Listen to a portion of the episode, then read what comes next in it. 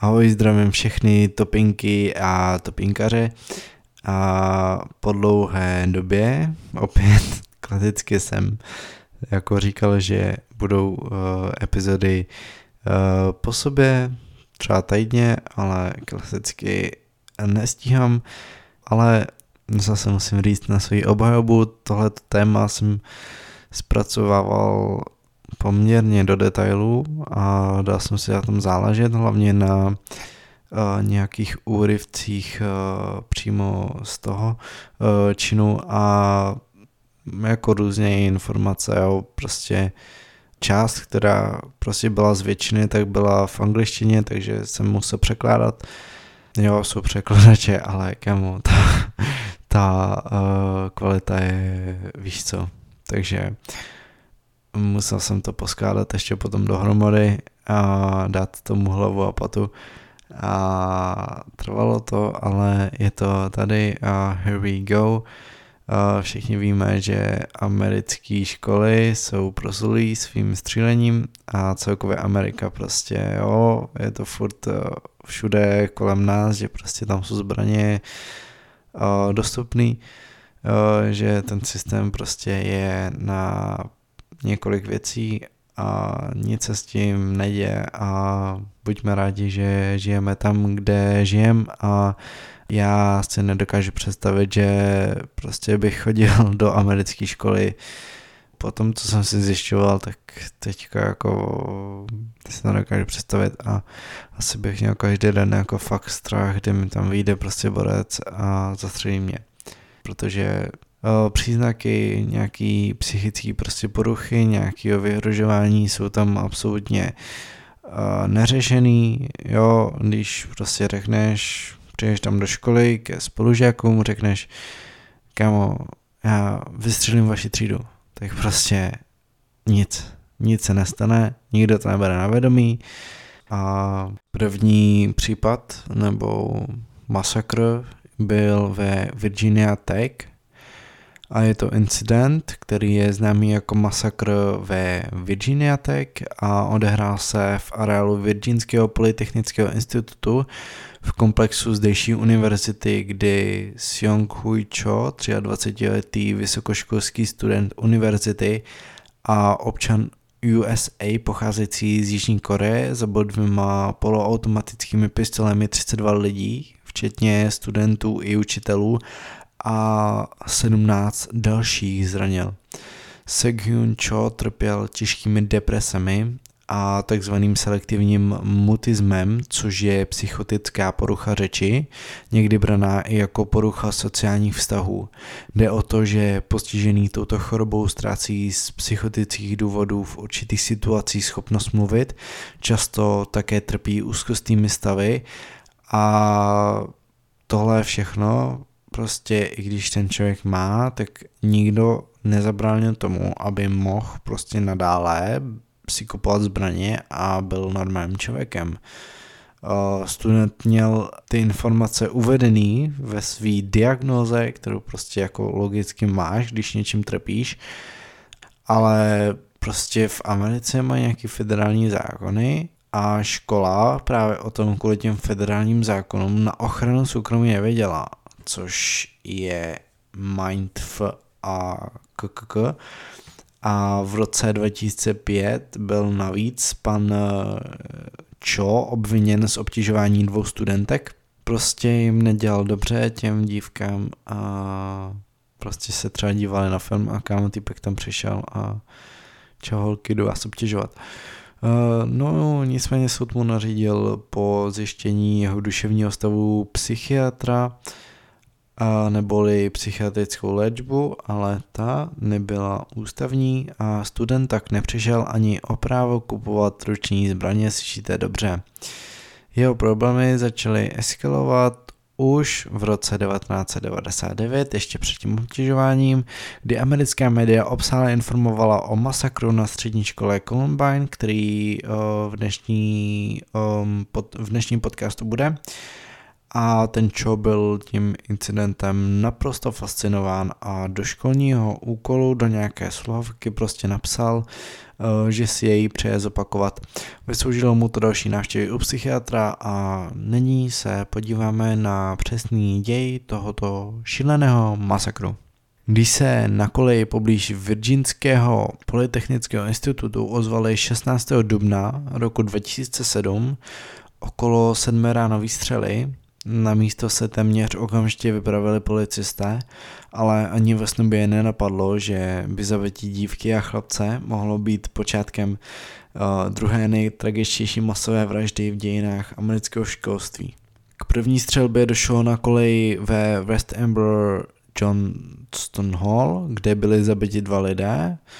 Jak jsem říkal, to byly ty prostě okolo sedmé ráno výstřely a obětí byly Emily Jane Hilscher, které bylo krásných 19 let a Ryan Clark 22 let.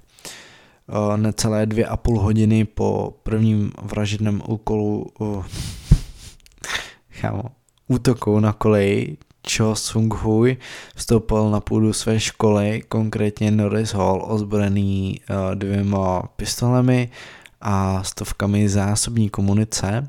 Cho nejdřív řetězem zavřel hlavní vchodové dveře, nevím jak východový, ty asi nechal mě otevřený, nebo jsou vůbec východové dveře, asi ne, nevím. Mm, u nás na škole byly taky jenom vždycky vchodový. No prostě pak se vydal na vražnou pouť do tříd a střílel celkem do čtyř učeben a následně střílel do všech lidí, kteří se objevili na schodišti, zřejmě jak zbíhali uh, z horního patra prostě dolů asi jako logicky, že jo, k těm vchodovým dveřím. Takže všechny uh, postřílel. A během poho pohých 9 minut od chvíle, kdy vstoupil do budovy, zvládl zastřelit 30 lidí z toho 25 studentů a 5 zaměstnanců fakulty.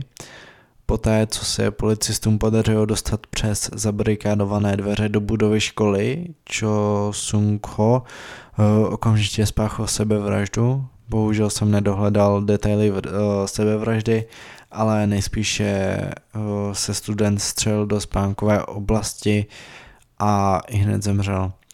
Kromě 32 mrtvých, dalších 17 lidí zranil, a někteří se také poranili při pokusu přestřelcem utéct oknem. Nyní vám uh, přečtu svědectví studenta, který útok velkým štěstím přežil. Byl jsem obyčejný 21-letý vysokoškolák, který si užíval městského života, vzpomínal Godard. Godard nebydlel v kampusu, ale měl ve městě byt. Do školy dojížděl autem, Stejně tomu bylo ono osudné pondělní ráno, kdy vyzvedl spolužečku Kristýnu Hegrovou a společně zamířili na hodinu francouzštiny, která začínala v 9 hodin ráno. Ještě na parkovišti jsme se bavili, jestli ji tentokrát nevynecháme a nedáme si prostě radši někdy snídani, ale blížil se konec, tak jsme si prostě řekli, že bychom radši jako chybět neměli a dožijeme si všechny známky Poté jsme došli do třídy a na hodinu francouzštiny dorazila s 10 minutovým spožděním spoužačka Rachel Hillová s rozvým vysvětlením, co jí zdrželo a to bylo to, že se v její koleji ráno střílelo. Všechny ve třídě nás to šokovalo, ale říkali jsme si, že když ji policisté nechali jít, tak už všechno bude v pořádku. Bohužel tato domněnka byla milná. Uplynula jenom chvíle, když se odkuci z budovy začaly ozývat rány. Profesorka Jason Nováková vykoukla ze dveří třídy a v zápětí je zabouchla spolu s nejblíže sedícím studentem, mýmž byl Henry Lee, je bleskové zabarikádovala několika stoly. Godard těsně předtím, než Cho vešel do třídy, vytočil číslo 911 a rychle se snažil operatorce vysvětlit, co se děje. To už se ale neznámý střed bohužel pokoušel dostat dovnitř třídy. Godard si v ten moment říkal, že nikdy v životě jsem se nebál víc, Nepamatuji si, že bych si říkal, že umřu. Jediné, na co si vzpomínám, že jsem si v duchu pořád opakoval, nemůžu věřit, že se to skutečně děje. A je to neuvěřitelný, že ze všech tříd prostě si vybere tu tvoji třídu a jeden střelec prostě si pomane a přijde přímo do tvojí třídy. Dva spolužáci dokonce spanikařili a vyskočili oknem z nejvyššího patra. Chlapec si při skoku zlámal nohu v kotníku a dívka zůstala ležet nejemně na zemi, zřejmě byla na místě mrtvá. A v té chvíli už byl čo ve třídě, jako první zastřelil Novakovou a Lího, kteří se nestihli schovat. Hned poté se na něj vrhl student Matthew Laporte, který měl kadetní výcvik u armádního letectva a byl rozhodnutý střelce přemoci a odzbrojit. Vrah do něj musel vystřílet neskutečných sedm ran, než se mu podařilo Laporteho konečně zbavit. Odvážný student Laporte se stal třetí obětí šílence, jenž v zápětí začal kropit naslepo všechny lavice. Zabil dalších devět studentů a šest zranil, včetně Godarda, jehož zasáhl celkem čtyřmi ranami. Po posledním zásahu, který jsem koupil do pravého ramene, jsme uslyšeli z chodby policii. Jakmile uslyšel čo policii, tak okamžitě vybil z třídy a následně spáchal sebevraždu. Operátorka mě taky informovala, že se policie nemůže dostat dovnitř eh, mojí třídy a ptala se, zda jí můžu otevřít dveře. Vstup do třídy byl, byl totiž dál blokován navršenými stoly a bohužel také mrtvými těly Novakové, Lího a Laporteho. Když policisté konečně s námahou pronikli do místnosti, byl Godard i přes své zranění, zranění jeden z mála, kteří byli schopni odejít ze třídy po svých. Myslím, že tam byly ještě jeden nebo dva další, ale zbytek ne. Cho, který uh, si při incidentu vzal život, po sobě zanechal dopis, v němž si stěžoval na bohaté děti, ale přesné vysvětlení motivu jeho činu však nebylo nikdy známo a už asi nikdy nebude. Na čtvrté pozici máme Douglas High School. Tento masakr se stal dne 14. února 2018, kdy střelec zahájil palbu poloautomatickou puškou na Majory Stoneman Douglas High School v Parklandu na Floridě při níž zahynulo 17 lidí a 18 dalších zranil. 19-letý Nicholas Cruz byl podle studentů a policie ze školy před uh, rokem vyloučen, jakože před uh, tím masakrem.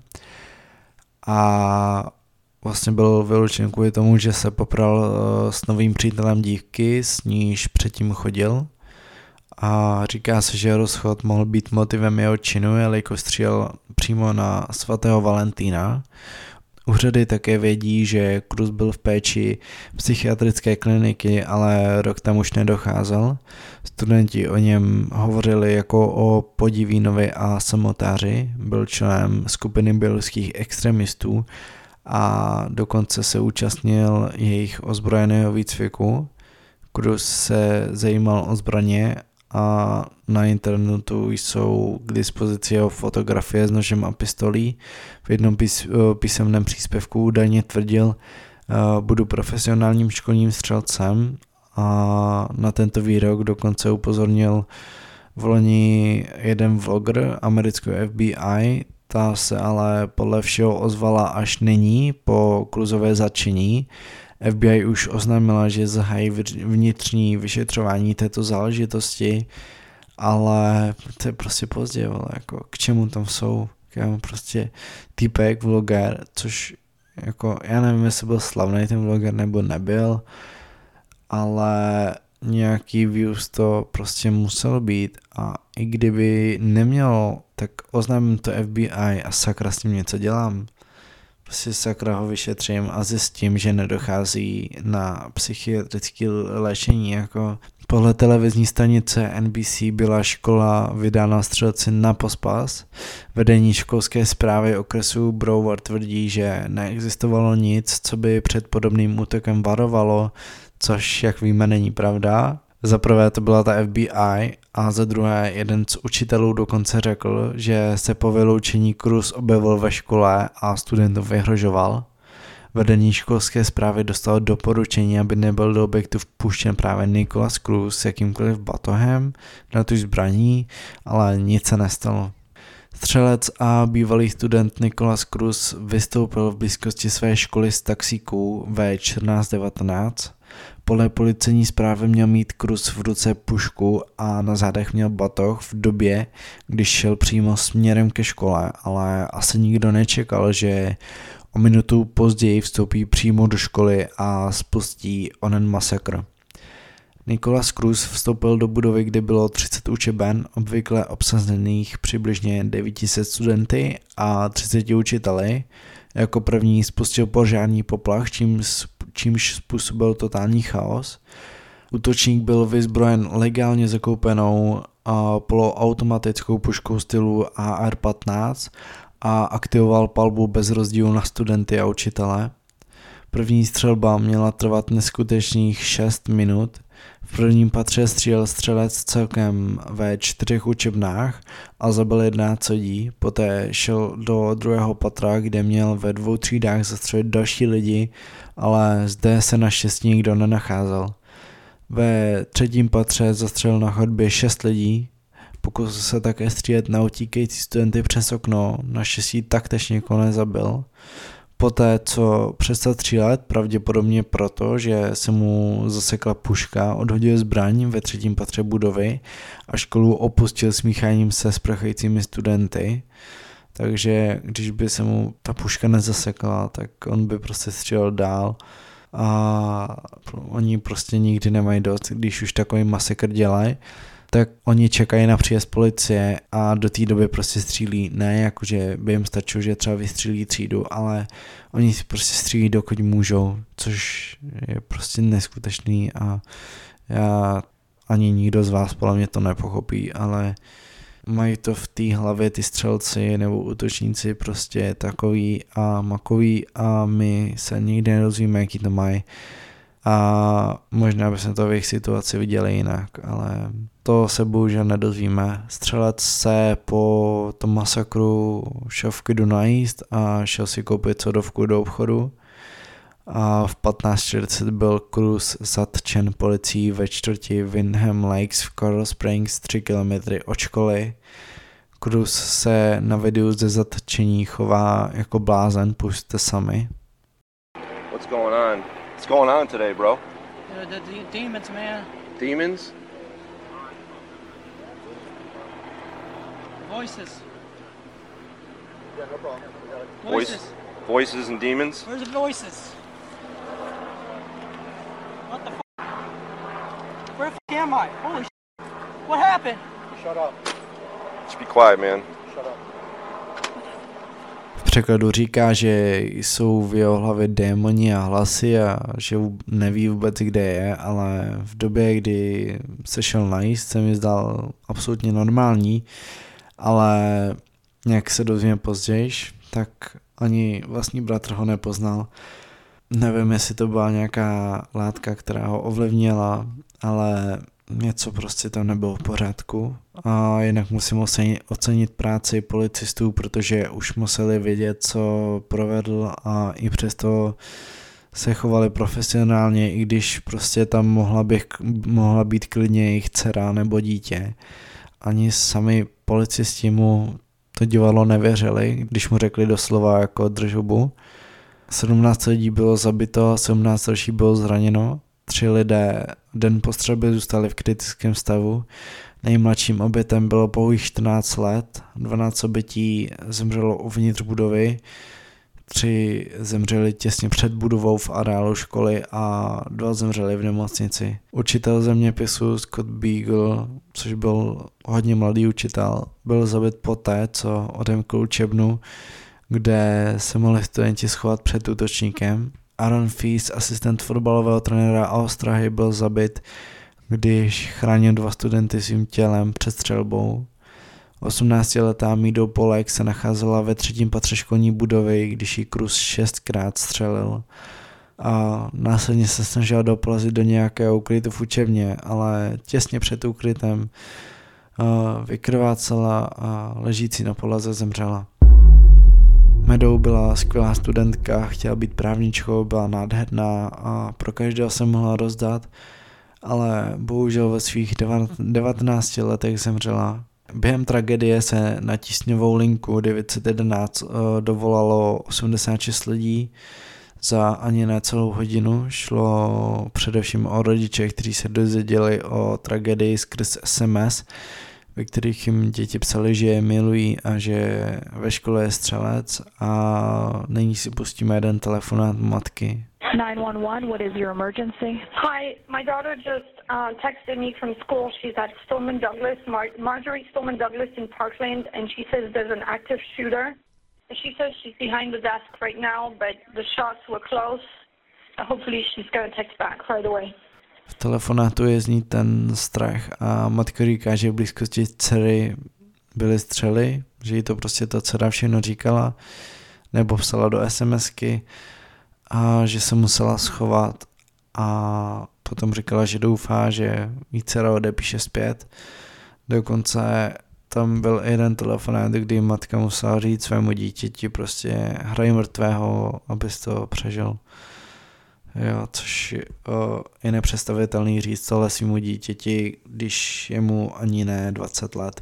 Z celého incidentu se dochoval jen jediný telefonát, který byl přímo z budovy školy a jde mi z toho jako až nás po zádech.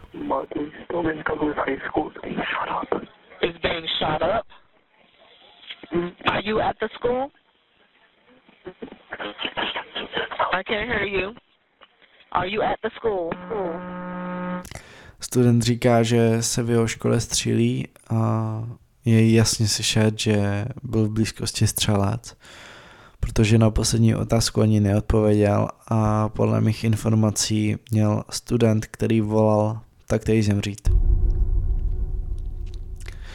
Trump vyjádřil na Twitteru soustrast rodinám a obětem střelby. V dalším prohlášení pak poukázal na to, že pachateli útoku a jeho chování v minulosti nebyl věnován dostat, dostatek pozornosti. Napsal, že vrah vykazoval mnoho známek duševního onemocnění. Střeba vyvolala v USA znovu debatu o kontrole zbraní, zatímco republikáni si nepřejí, aby se předčasně činili závěry. Demokraté hovoří o dlouhodobé nečinnosti v dané problematice. Nechápu republikány, kámo, jako jo, jste republikáni pohoda, jste prostě vlastenci SPD, kámo, americký, ale kámo, jestli jim to nedochází teď, tak už nikdy. Floridský soud udělal doživotní trest a vězení bez možnosti propuštění. Soudkyně vynesla dokonce 17 doživotních trestů za vraždu.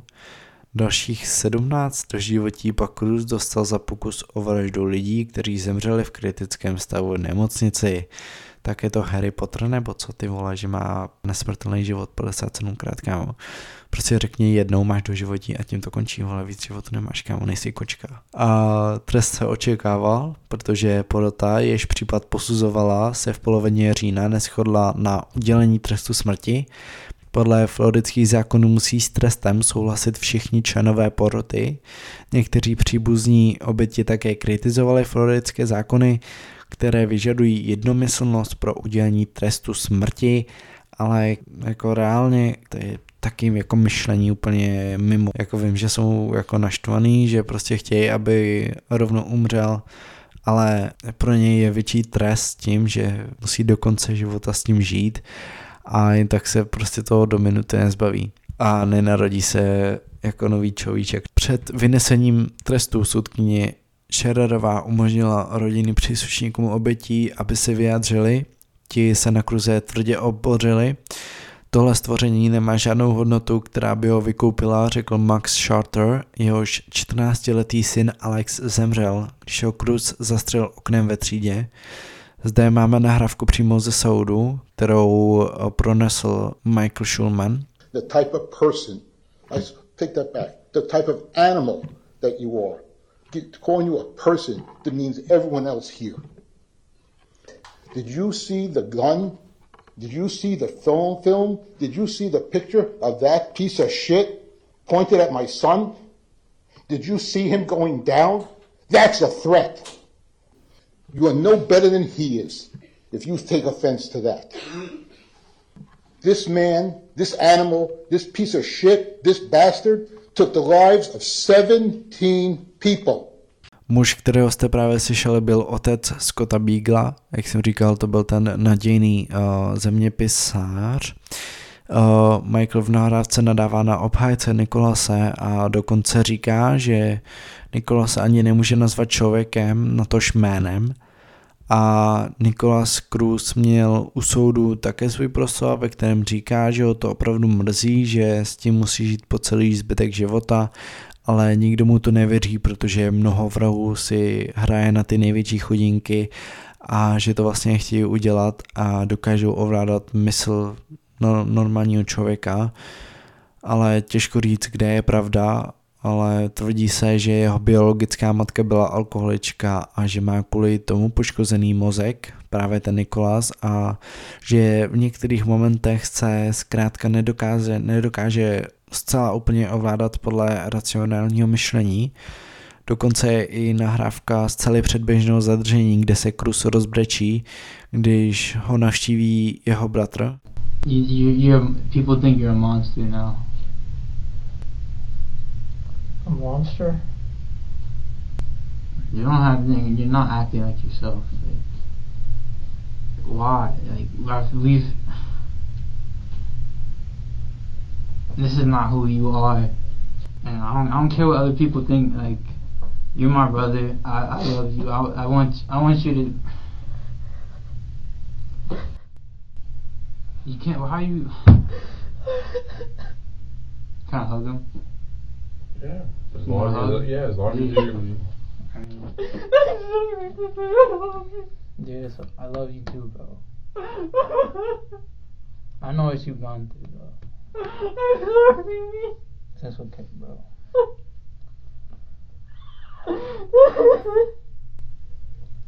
I know how you grow up. I know we've. I know exactly. People don't understand you like I understand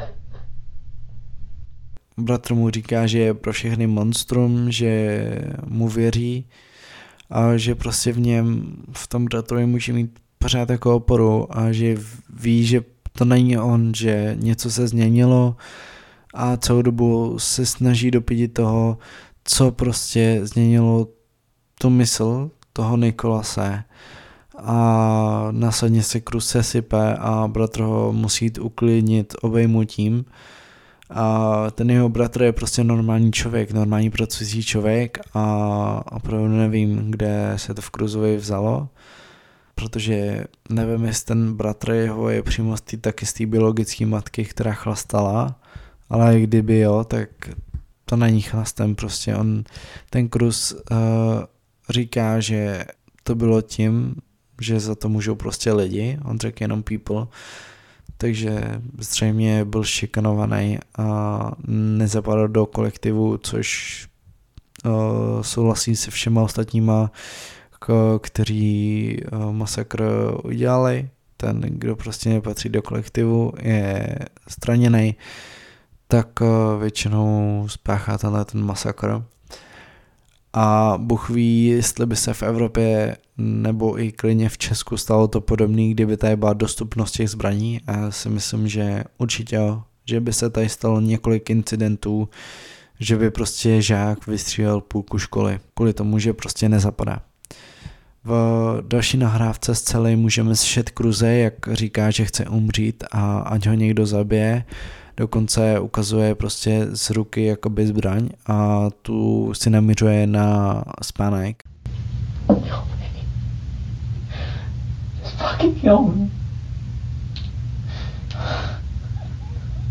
A já opravdu nevím, jestli je to tím, že se z něj stal v úzovkách jako psychopat, nebo si to, co udělal na do smrti vyčítá, Dokonce v dalších úryvcích mu nabídl pán, který tam s ním byl vodu, ale Krus odpověděl, že si ji nezasouží. Opravdu nedokážu říct, jestli je to divadlo či nikoli, záznamu je dost a musíte si na to udělat obrázek sami. Na třetí pozici máme Sandy Hook Elementary School, slyšíte dobře, máme tady první základní školu, což jsou prostě ty nejhorší útoky. Páteční střelba na základní škole Sandy Hook je třetí nejhorší školní masakr v historii USA. Její pachatel Adam Lanza žil u matky, která byla rozvodem dobře zajištěná a nemusela tudíž někdy pracovat. Takže money, money, money, must be funny. Tu, tu, tu, tu, tu. A její koníček opravdu nechápu, ale why not? Matka byla vášnivou sběratelkou zbraní a podle některých sousedů oba dva své syny učila střílet. Adam Lanza navštěvoval několik škol, včetně Sandy Hook Elementary, kde došlo ke střelbě. Ve 13 letech u něj byl diagnostikován Aspergerův syndrom, což je prostě forma autismu, který zřejmě zapříčinil jeho, jeho samotářskou povahu a poruchy chování, kvůli kterým dostával antidepresiva. Ale na žádost jeho matky však byla léčba medicamenty záhy ukončena a důvod není znám. Jako v čemu to pomůže, když mu sakra sebreš ty prášky, nebo jako když mu to jako zrušíš, nebo ukončíš tu léčbu, jako reálně ta matka jako jo, měla lové, kámo, ale nemůžeš vůbec přemýšlet. Jako o, o mrtvých jen dobře, ale tohle to si moc jako nepošefila, kámo. Kvůli psychickým problémům vystudoval střední školu dálkově a po jejím ukončení postupně přestal vycházet z domu a přijímat potravu. Jeho tělesnou stavbu lékaři později označili za anorektickou. Sbíral informace o masových vraždách, zejména o masakru na, na střední škole v Columbine, což je stejný, uh, jako to bylo u u toho Choa a masová vražda dne 14. prosince 2012, kdy 20-letý Adam Lanza zastřelil 26 lidí, je jeden z nejhorších útoků, protože oběti byly převážně děti, a protože se jednalo prostě o základní školu. Adam Lanza zmařil několika rodinám jejich poklidné vánoční svátky a je to určitě den, na který nikdo z blízkého okruhu obětí nikdy nezapomene. Mnoho jich s následky nedokázalo žít a spáchali sebevraždu. V den vraždy se Adam Lanza vyzbrojil samonabíjecí puškou a dvěma pistolemi. 20-letý Adam Lanza nejprve doma chladnokrevně zastřelil svoji matku a následně odjel do 8 km vzdálené základní školy, kde zastřelil 26 lidí, z toho 20 dětí ve věku 6 až 7 let, z nichž 18 zemřelo na místě a dvě zemřely v nemocnici. Adam Lanza přijel k základní škole v 9.30, následně si prostřílel cestu přes zamčené skleněné vstupní dveře, aspoň jako nějaký pozitivum, že ty dveře byly zamknutý, ale prostě je rok 2012, byl masakr na Columbine High School na Virginia Tech a ty neumíš prostě dát nějaký dveře, které prostě jsou neprůstřelný. První obětí byla uh, ředitelka školy, následně zástupkyně a školní psycholožka.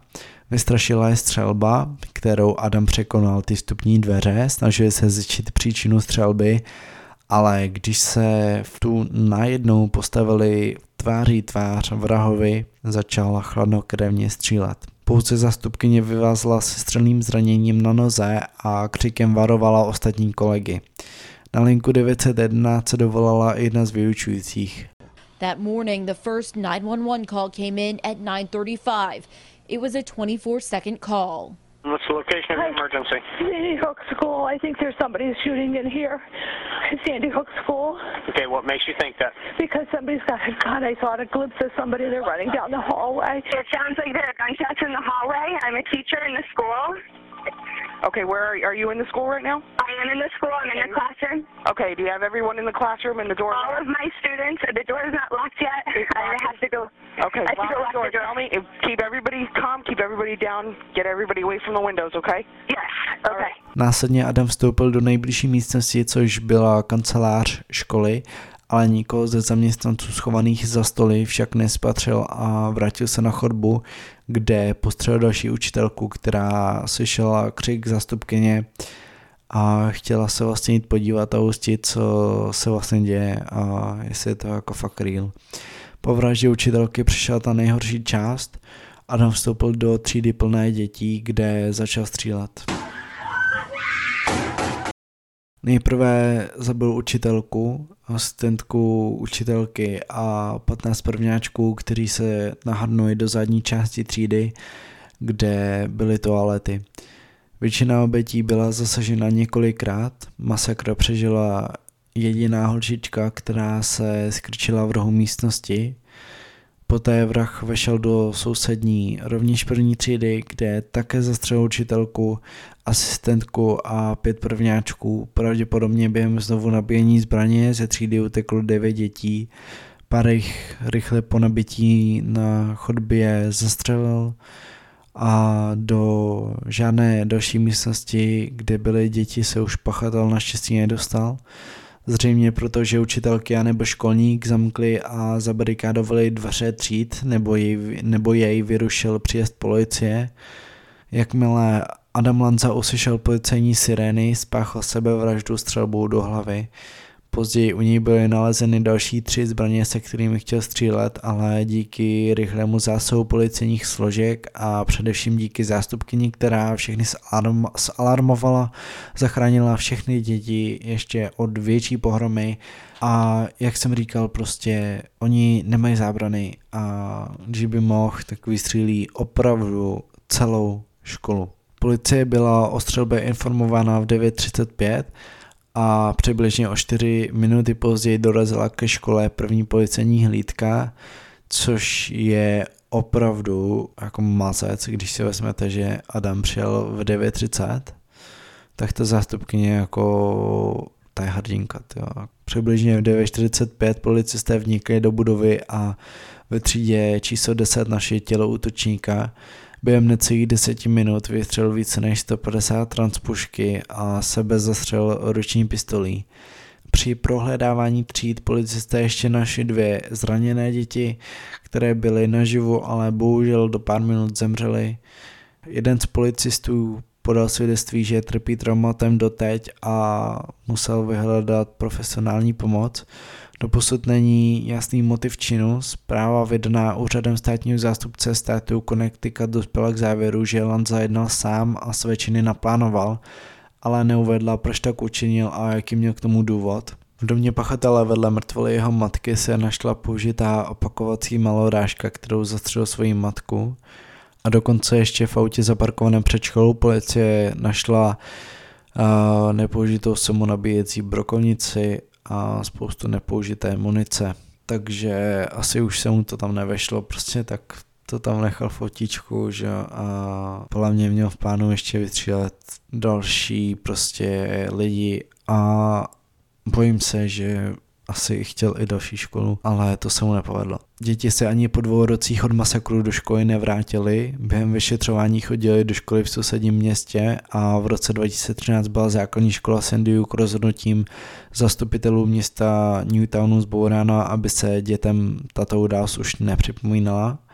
Rovněž tak byl zbourán dům, kde bydlel vrah s matkou a v roce 2016 byla škola znovu otevřena Téměř na místě původního objektu byla postavena nová ekologická budova, změněny byly příjezdové cesty a parkoviště tak, aby místo ničím ten masakr dětem nepřipomínalo. Škola je vybavená nározu vzdornými okny či vyspělým kamerovým systémem monitorujícím dění. Přízemí školy je zvýšené tak, aby nebylo jednoduché nahlídnout do tříd zvenčí a architekti navíc navrhli stavbu tak, aby jakéhokoliv příchozího viděli prostě lidé zevnitř, zevnitř školy a okolo vstupu vlastně do té budovy jsou budovy školy, jakoby, já to nedokážu vysvětlit, mám fakt blbou vlastnost, ale podívejte se na to sami. Uh, jako pardon, já to nedokážu vysvětlit, ale je to jako pošefaný. A jiným prostě způsobem se do té školy člověk nedostane. A musím říct, že to je fakt nádherná škola, ale mluvím jako o tom zás, že kámo, jestli jsi tam nedal ty neprůstřelné dveře, jestli jsi tam jako dobrý, dal jsi tam monitorující systém, nározu vzdorný okna, ale já chci nározu vzdorné dveře.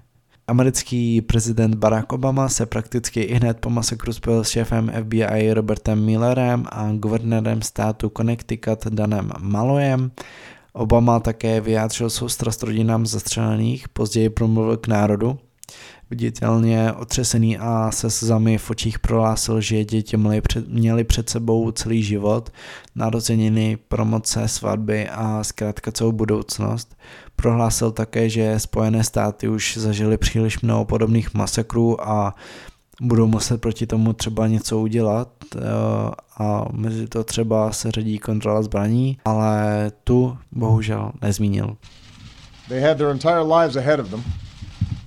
Birthdays, graduations, weddings, kids of their own. Among the fallen were also teachers, men and women who devoted their lives to helping our children fulfill their dreams. So our hearts are broken today. Na čísle dvě máme trochu Mexikánu, kámo, dáme si všichni tekilu a je to tragédie v Uvalde. Uvalde je město v Texasu s 15 000 obyvateli a do zdejší zákonní školy chodí asi 600 žáků. Mnoho zdejších žáků se těší na letní prázdniny, které jsou za necelý měsíc, ale jejich radost se rázem promění v obrovskou tragédii a několik vylsých životů. V úterý 24. května vstoupil na půdu zákonní školy ozbrojený a oblečený do neprůstřelné vesty 18-letý Salvador Rolando Ramos a hned započal onen masakr. 18-letý útočník Salvador Ramos při masakru zastřelil 21 lidí, z toho 19 dětí. Dalších 18 lidí, včetně dvou zasahujících policistů, útočník zranil. 19 zastřelených dětí bylo ve věku od 7 do 10 let. Sám útočník zemřel poté, co zabil policista. Celým jménem Salvador Rolando Ramos se narodil 16. května 2004 v severní Dakotě, což je fakt mazec, kámo. On se narodil dřív než já. A on už je prostě mrtvý. Takže všichni, co jsou pod rok 2004, tak si sakra vážme života, že tady žijem, že nejsme tak jako šiblí. A poděkujeme, poděkujeme sami sobě a tomu, že můžeme žít tam, kde žijeme, že žijeme v bezpečí. Celý život žil v 15 tisícovém městě Uvalde na jihu Texasu, kde ke střelbě došlo. Sused Ruben Flores tvrdil, že Ramos byl problémový a jeho vztah s matkou byl hrozný. Často se prý hádali a dokonce byla kvůli tomu několikrát zavolána policejní hlídka. Pole Ramosova spolužáka měl být během dětství ve škole šikanován kvůli výraznému koktání a špatné finanční situaci jeho rodiny. Podle informací deníku Washington Post Ramos neměl jednoduché, hodně lidí se mu posmívalo a později se asi zřejmě kvůli tomu Ramos začal oblekat do černé barvy, takže to byl takový emo boy a asi se k tomu pojí i nějaké deprese, bych řekl. Často při vyučování chyběl, někteří spolužáci dokonce napodobovali jeho koktání. Jednou se svěřil, že už do školy nechce chodit. Tvrdí Ramosová sestřenice Mia, což je už jako fakt přehnaný. Motiv vlastně střelby není ani doteď známý, protože se to prostě stalo nedávno poměrně, což jsem vlastně ještě neřekl. Jo, řek, ne, neřekl. No, ono se to stalo 24. května 2022 a z těch prvních svědectví vlastně vyplývá, že Ramos byl uzavřený člověk, který měl špatný vztah se svojí matkou a možná, nebo zcela určitě se ještě zjistí podle mě, že musel být léčený nebo, nebo něco takového. Něco tam muselo být. Masová střelba na Rep Elementary School se odehrála i zmiňovaného 24. května 2022 a je to o to horší, že se to stalo právě před pár měsíci a člověk prostě má v hlavě to, že ať jsme jakkoliv vyspělí a dělá se víc a víc opatření, tak prostě stejně se v roce 2022 jako může stát masakr takového rázu. Jako já se reálně bojím, že v roce 2023 bude podobný masakr, ale vrhneme se přímo na děj. A když tak já vám potom nahraju, když by se nějaký masakr stal, tak já vám to nahraju, když tak bych mohl dát ještě celkově ze světa, nejenom z Ameriky. Myslím, že pár se jich stalo i třeba v Německu, nebo jeden se stal v Německu. Jo, je to vždycky po jednom číslu, ale stali se, takže bych to mohl taky nahrát.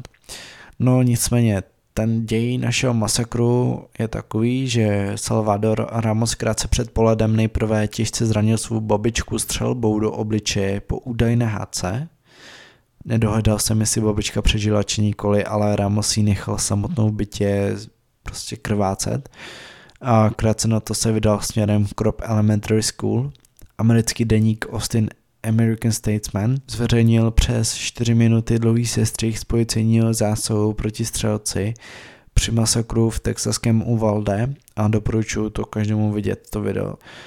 Zveřejněné video, ze kterého redakce odstranila křik dětí, začíná záběrem na přijíždějící auto, jež se zřítí do příkopů u školního parkoviště, když k němu přicházejí dva muži na pomoc, aby se prostě podívali, co se děje, tak Ramos, který je uvnitř, na ně začne střílet. A oba proto utečou. Po nehodě vstoupil kolem 11.30 místního času do areálu školy, kde kamery zachycují 18-letého mladíka, jak přichází ke škole a střílí zvenku do tříd. Já si představuju ty děti, že se učíš, počítáš kámo 2 plus 2 a venku, venku vidíš prostě týpka, co do tebe střílí a jako ví, že jde dovnitř. To je 50 na 50, buď jako žiješ, anebo asi jako ví, že umřou. No, nicméně v 11.31 volá jedna z vyučujících na linku 911, ale to už Ramos i hned vstupuje do budovy školy, nikým nerušen a s poloautomatickou puškou se vydává na jednu z chodeb. Na kamerách je vidět, jak, jak snadným způsobem se do školy dostal. To je úplná ohovnost v roce 2022 po těch masakrech. On tam vešel jak do supermarketu, kam. To je prostě... A to bylo vyučování. To bylo vyučování, kdy na chodbě nebyl nikdo, prostě nikdo nahlídal vstupní dveře. Útočník byl oblečen celý v černém a ke třídě, kde začne bezhavě střílet si jde povolným tempem, jako by se zkrátka nic nedělo, nikoho a ničeho se nebál a měl jasný motiv je to až děsivé, s jakým klidem si chodbou kráčí. Těsně před vstupem do třídy ho za jeho zády uvidí malé dítě, které bylo zřejmě na záchodě a vracelo se do třídy. Dítě vidělo Ramose, jak vstupuje do jedné ze tříd a chladnokrevně začíná střílet do dětí.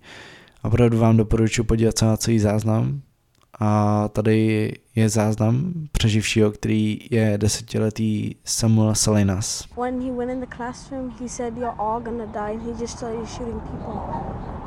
He shot my teacher and then he shot the kids.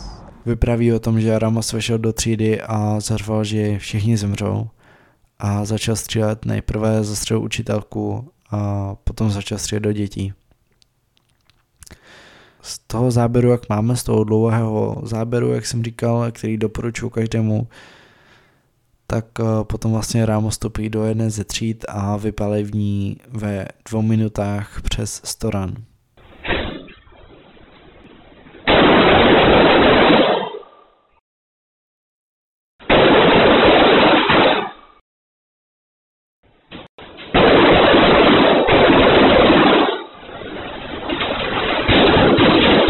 Tahle třeba je přímo z kamerového záznamu, všechny ty rány do dětí, jejich křik a utrpení byly, jak jsem říkal, ze zvukové stopy odebrány. A jakmile chladnokrevně postřílí všechny, tak se po několika minutách s příjezdem policie ve třídě zabarikáduje.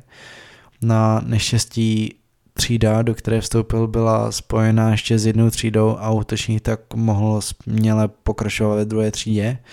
Dochoval se záznam telefonátu na linku 911 od desetileté holčičky, která nahlašuje, že se u ní ve škole střílí. Hello.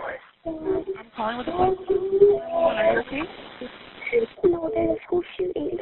Okay, yes, ma'am. I have multiple units there. Are you with officers or are you barricaded somewhere? I'm in classroom, boys classroom number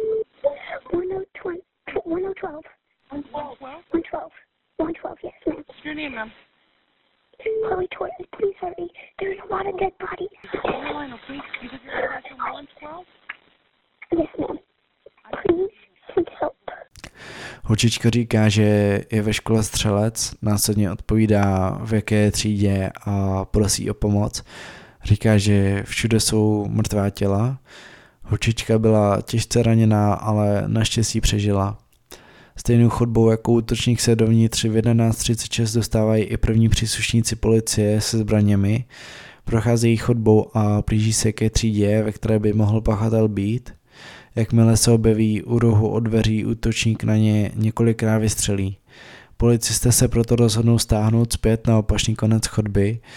Následný prostřih v čase 11.52 ukazuje, jak policisté stále čekají na opačném konci chodby a čekají na přicházející posily, tentokrát s balistickými štíty, ale to už je hodně, hodně později, když víš, nebo když jsem říkal, že v 11.36 tam byli první policisti, tak on měl přes 10, skoro 20 minut čas prostě postřet ten zbytek, co tam byl. A ty děti, co prostě hráli mrtvolky a slyšeli policisty, tak si museli říct jako uf, konečně. Ale potom prostě mu byly vydány jako na pospas 20 minut, což je totální selhání. Takže jo, dorazili tam potom až uh, s těma balistickýma šítama. Ve 12.21 si jište dobře, střelec vypálí ve třídě další čtyři rány. Policie nicméně stále nezasahuje, do třídy se dostanou až v 12.50 a okamžitě zabijí útočníka. Kámo, what the fuck. Hodinu a 14 minut poté, co dorazuje na místo činu. Policie si za svůj postup při tragické střelbě vysoužila kritiku. Ta se snesla především na hlavu velitele školní policie v Uvalde Peta Arendonda, který byl během střelby velitelem zásahu. Při útoku střelce v základní škole v Uvalde bylo přítomno téměř 400 policistů, ti ale 77 minut nechali útočníka střílet a zabít 19 dětí a dvě učitelky. Vyplývá to z vyšetřovací zprávy, kterou zveřejnil výbor státní uh, sněmovny Texasu. Podle téměř 80 stránkové zprávy to byla systémová selhání, která vytvořila nepřehlednou situaci, při níž trvalo zneškodnění útočníka víc než hodinu. Správnost postupu spochybnilo i Texaské ministerstvo pro veřejnou bezpečnost. Jeho šéf Steven McCraw po incidentu na tiskové konferenci uvedl, že policie při zásahu proti střelci učinila špatné, špatné rozhodnutí. Hodinu čekala, než vtrhla do učebny, v níž se útočník zabarikádoval, protože nevěděla, že jsou děti v ohrožení. Tohle jako nemůžeme se vážně. Prostě, jak, jak, ne, ne, ne, nebudu komentovat. Ještě horší věc je ta, že rok před masakrem dal Ramos na sociální sítě fotografii pušek a napsal, že by si takové chtěl jednou pořídit. Dva měsíce před útokem napsal na Instagram, že jeho matka je čup a kterého prostě chce vyhodit z domu. O víkendu tři dny před střelbou na Instagramu přidal snímek pušek, který nebo které v den 18. narozenin koupil, takže to se stalo tohohle roku a my jdeme na ten největší, nejznámější masakr ze všech masakrů vůbec. Vůbec jako na školách, celosvětové. A to je Columbine High School. Před 20 lety se v Coloradu stala událost, která navždy změnila americké školy.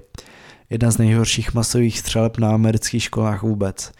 Na půdě střední školy Columbine High School v americkém státě Colorado došlo 20. dubna 1999 k tragédii, na jejímž konci je 12 mrtvých studentů, jeden učitel a dalších 23 zraněných. Masakr mají na svědomí dva mladíci, Eric Hartos a Dylan Klebold. Z dnešního pohledu není masakr na střední škole v Columbine nějak výjimečný, ale tehdy to byl pro americkou společnost šok, který dlouho zpracovávala Kromě toho, že tento příběh později inspiroval k masakru na Virginia Tech a Sandy Hook, tak prostě ten fakt, že tam zemřelo jen 12 lidí a jeden učitel, tak si prostě říkáte, že to přece není tak hrozný, ale tenhle ten počet obětí bylo nakonec jedno velké štěstí. Útočníci totiž měli v plánu zabít přes 500 studentů a použít k tomu domácky vyrobené výbušniny.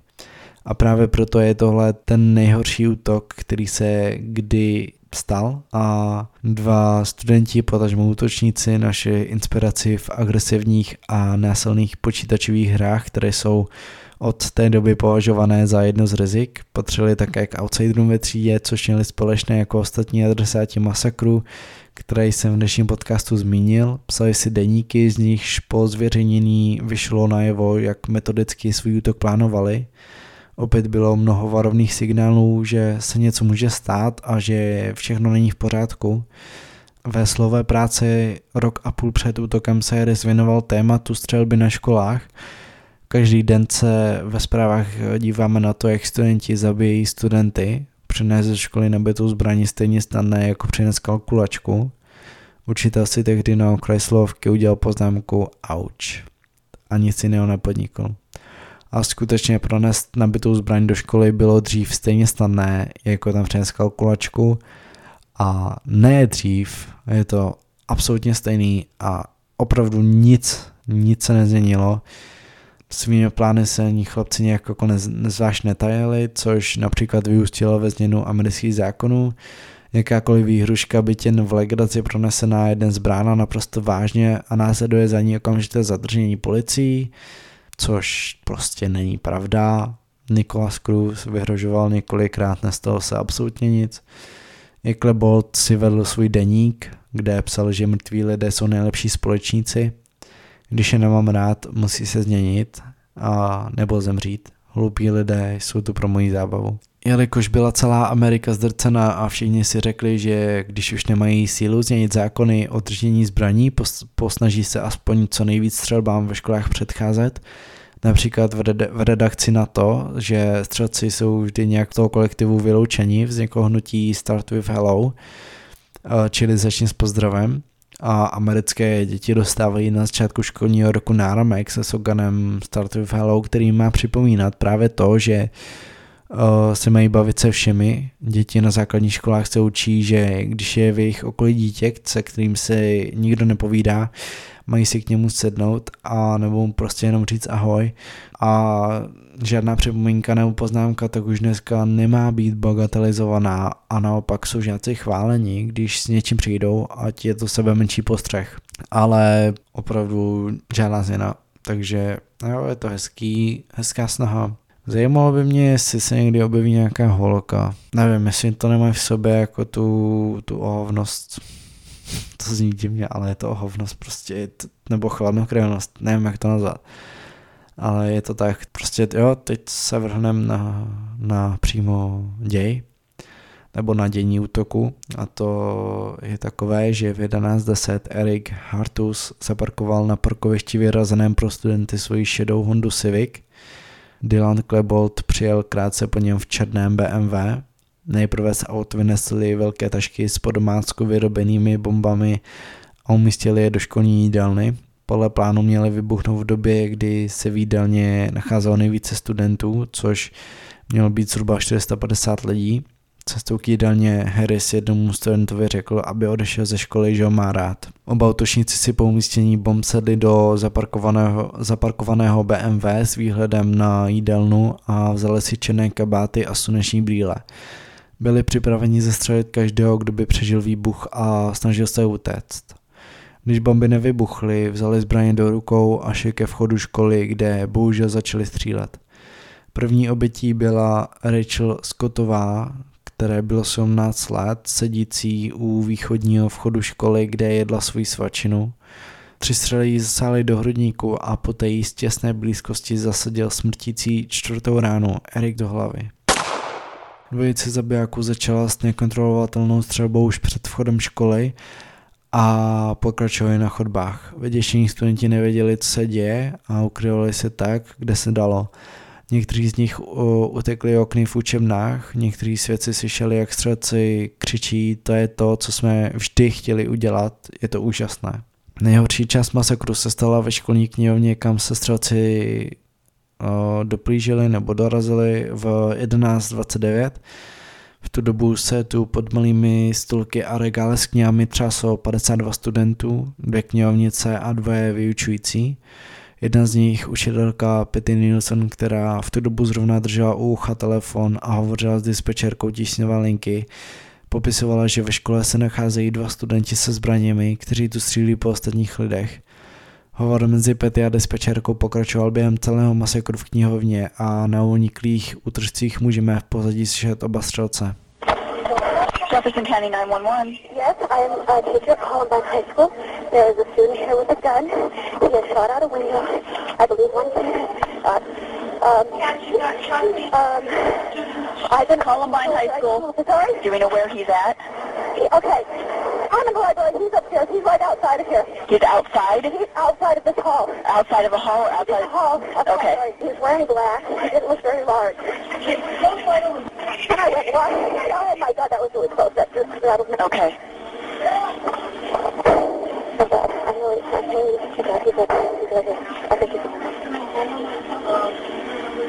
What's your name, ma'am? My name is Patty. Patty? He's yelling everybody get up right now. Please go the library. He's scaring everybody get up right now. Okay.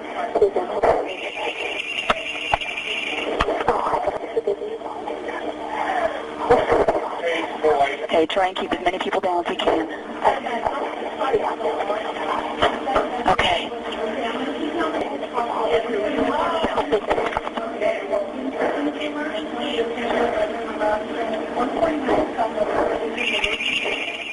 Hovor trval neskutečných pět minut. Petty popisuje, kdy jsou útočníci, co mají na sobě. Po pár sekundách útočníci vejdou do knihovny a začnou střílet. Petty říkala, jaký kulkání těsně minula. Všichni, co jsou o, pod stoly, ať vstanou, říkali útočníci. O, následně slyšet výkřik je, yeah. nevím od, od kterého útočníka to bylo, ale takhle tu střelbu oslavoval, oslavovali. Útočník střílí na všechny, Petty se modlí a těžce se jí dýchá, protože je raněná. Naštěstí masakr přežila. Po masakru v knihovně šli do jídelny a cestu házali do prázdných učeben po domácku vyrobené bomby a náhodně stříleli do věcí kolem. Nepokoušeli se však nikomu ublížit. V 11.44 dorazili oba útočníci zpět do jídelny. Bezpečnostní kamery v jídelně zachytily jejich příchod, stejně jako jejich pohyby v následujících několika minutách a je to ten legendární snímek těch dvou zabijáků a doporučuji se na ten snímek podívat. Po příchodu do jídelny vystřel Erik několik randov nevybuchlé propanové bomby při neúspěšném pokusu ji odpálit. Nedlouho poté Dylan hodil uh, propanou, na propanovou bombu Molotov, čímž způsobil její detonaci, načež oba opustili jídelnu. V jídelně chtěli ještě postříhat a zabít 10 dalších studentů. Po následujících 10 minut se toulali po chodbách a v 11.58 odešli na svou poslední cestu do knihovny. Do knihovny se vrátili ve 12.02, vyměnili si několik výstřelů z policisty venku a, nedlouho poté, okolo 12.08, oba dva spáchali sebevraždu. Erik si strčil laveň pelované brokovnice do úst a ukončil svůj život jako první. A Dylan si sundal svou náušnici a prsten, položil je vedle sebe a načež se střelil svou tak devítkou do spánku. Erik se narodil 9. dubna 1981. Jeho otec Wayne pracoval jako pilot v americké armádě a s celou rodinou se kvůli práci musel často stěhovat. V roce 1993 však z armády odešel a rodina se natrvalo přestěhovala do městečka Littletown v Coloradu, kde Erik začal navštěvovat základní školu. Zde se seznámil s Dylanem Kleboldem. Erik byl velkým fanouškem populární hry Doom 2 a začal vytvářet mise, které poskytoval ke stažení na svém blogu. V roce 1997 však přišel zlom, Erik se stal obětí šikany a jeho blog zaplnil nenávistné komentáře mířené proti jeho škole, rodině a společnosti. S Harrisem se také dříve pokusili vykrást dodávku a soud jim nařídil podstoupit několik psychologických sezení. Po skončení povinného sezení, ve kterém byli psychologem hodnocení velice pozitivně, raději smazal veškeré nenávistné komentáře ze svého blogu a věnoval se opět jenom hředům. Začal se však psát svůj osobní deník, kde v psaní nenávistných poznámek pokračoval. Dylan Klebold se narodil 11. září 1981. Dětství se zapojil do programu CHIPS pro chytré a nadané děti. Jeho život pokračoval vesměs normálně až do 8. třídy, kdy se seznámil s Erikem. Po nástupu na střední školu se z nich stali přátelé a začali spolu natáčet amatérské filmy a prostřednictvím Dylanovy kamarádky si opatřili zbraně. V Dylanově laptopu se po útoku nalezly zápisky, kde stejně jako Erik projevoval znechucení současným stavem společnosti. Často si spolu chodili zastřílet, což natáčeli na zapůjčenou školní kameru. Dylan na rozdíl od Erika rád sportoval a byl členem několika sportovních družstev. Na škole měl také mnoho přátel, což se o Erikovi rozně říct nedalo. Erik vystupoval obecně mnohem radikálněji a agresivněji a několik odborníků se domnívá, že samotný Klebold by se k útoku nikdy neodhodlal. Masakr v Columbine odhalil něco, co se znovu a znovu potvrzuje po každé školní střelbě. Počet mrtvých nekončí jen těmi, kdo zemřou při střelbě. Tehdy si nedlouho po neštěstí vzal život matka jednoho ze studentů, který byl zastřelen. A o měsíc později spáchal sebevraždu i spolužák, který sice přežil, ale jeho posttraumatický syndrom byl tak silný, že mu způsobil výčitky z, z přežití a musel spáchat sebevraždu. A to byl masakr na Columbine High School. Já vám děkuju, že jste tady byli až do konce a nebudu to nadále protahovat, ať eh, to nemá dvě hodiny. Myslím, že tenhle ten čas je úplně ideálka. Já se těším u dalšího podcastu a zdravím všechny o, topinky, mějte krásný den, se vám daří, hodně štěstíčka, zdravíčka, lásky, milujte se, mějte se rádi a se vám daří vše, na co šáhnete. A u dalšího podcastu ahoj. Teba už stojí přes 30, i česnekový palice. Jsou čím dál dražší Kdyby však stála 60, každej si stejně koupí rád. Topinku naší